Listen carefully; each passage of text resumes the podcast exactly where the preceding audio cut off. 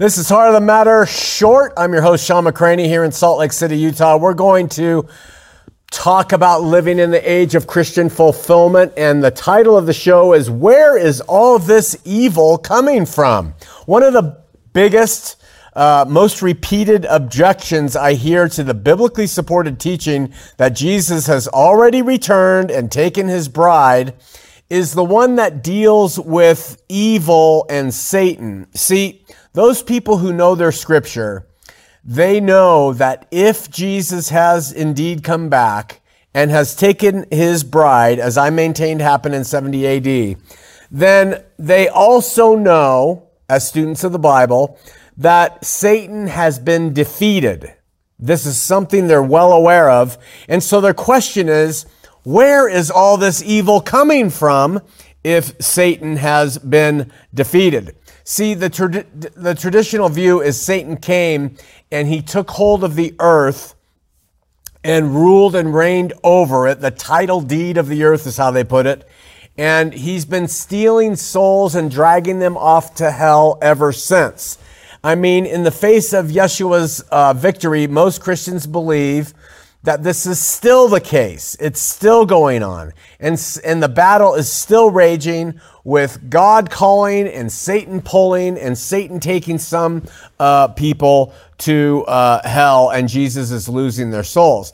But as I've said, those who know the scripture also know that when Jesus returns, or if he, if he has or hasn't yet, Satan will then be cast into the lake of fire and will be no more. So the rejection is if or since, Sean, you maintain that Jesus has returned and he has had the victory over all things, death and the grave, how and why is the world so evil?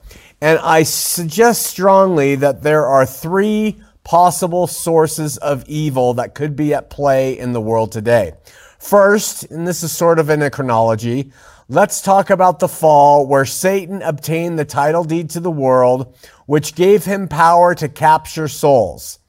When Jesus, the second Adam, came and he defeated Satan incrementally, okay? He defeated him in the wilderness when Satan tempted him. He defeated him through his obedience. He uh, uh, defeated Satan through his sanctified, perfect life. He, of course, defeated Satan at the cross. He defeated Satan at his resurrection. He defeated Satan when he ascended to his Father, the only man to ascend to uh, the living God at the right hand of the Father. And then he defeated Satan finally coming out of the Holy of Holies, present with his Father, and returning to take his bride and at that point, as all scripture scriptorians know, Satan would be defeated.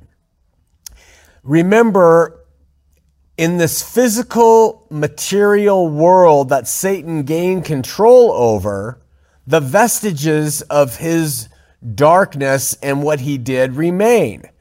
And so, what I'm saying here is Jesus' victories have little to no bearing on the material effects of the fall. So even though Satan has been defeated, what he started materially on this earth continues to, to stay in this fallen state. Remember, Jesus said, My kingdom is not of this world. Therefore, if the world fell, the world and, and the, his kingdom's not of this world, then therefore the world is going to continue to be dark. His victory was over everything spiritually. His victory was over the heart. His, his victory is over renewing minds. His victory is over people being born again spiritually, not over uh, whether there's uh, uh, darkness and evil upon this earth. He set captives free from sin. Uh, but people still commit crimes in this world and go to a prison. You see the difference between what Jesus does and did and what the world offers? He healed the soul of human beings, but human beings still get sick and die, even though Jesus has had the victory. So the physical effects of Satan's uh, downfall, um, I mean, Satan's reign, continue and they always will. But Jesus, the answer to the spiritual side of that, is the, the hope that we have. So he gives new life but the former man continues to reign in the flesh. That's why we have this idea of I'm a Christian, but you know, my flesh still is weak. The spirit is strong through Christ. The flesh will always be weak. The world will always be weak and dark because it fell. So this is really an important point. Even in his overcoming death in the grave, the resurrected bodies all people will receive are spiritual, not physical because his reign is not of this world. It's not over physical things. It never has been. And, and so his victories are always spiritual and not aimed at the physical. So while Jesus had the victory over Satan and the spiritual impact that Satan had on the world, the dark vestiges of this material world continue to thrive. And that's uh, the first place where evil possibly originates. The second is comes from James, who in James 1 4 says, But every human being, when tempted, they are drawn away of their own lust and enticed.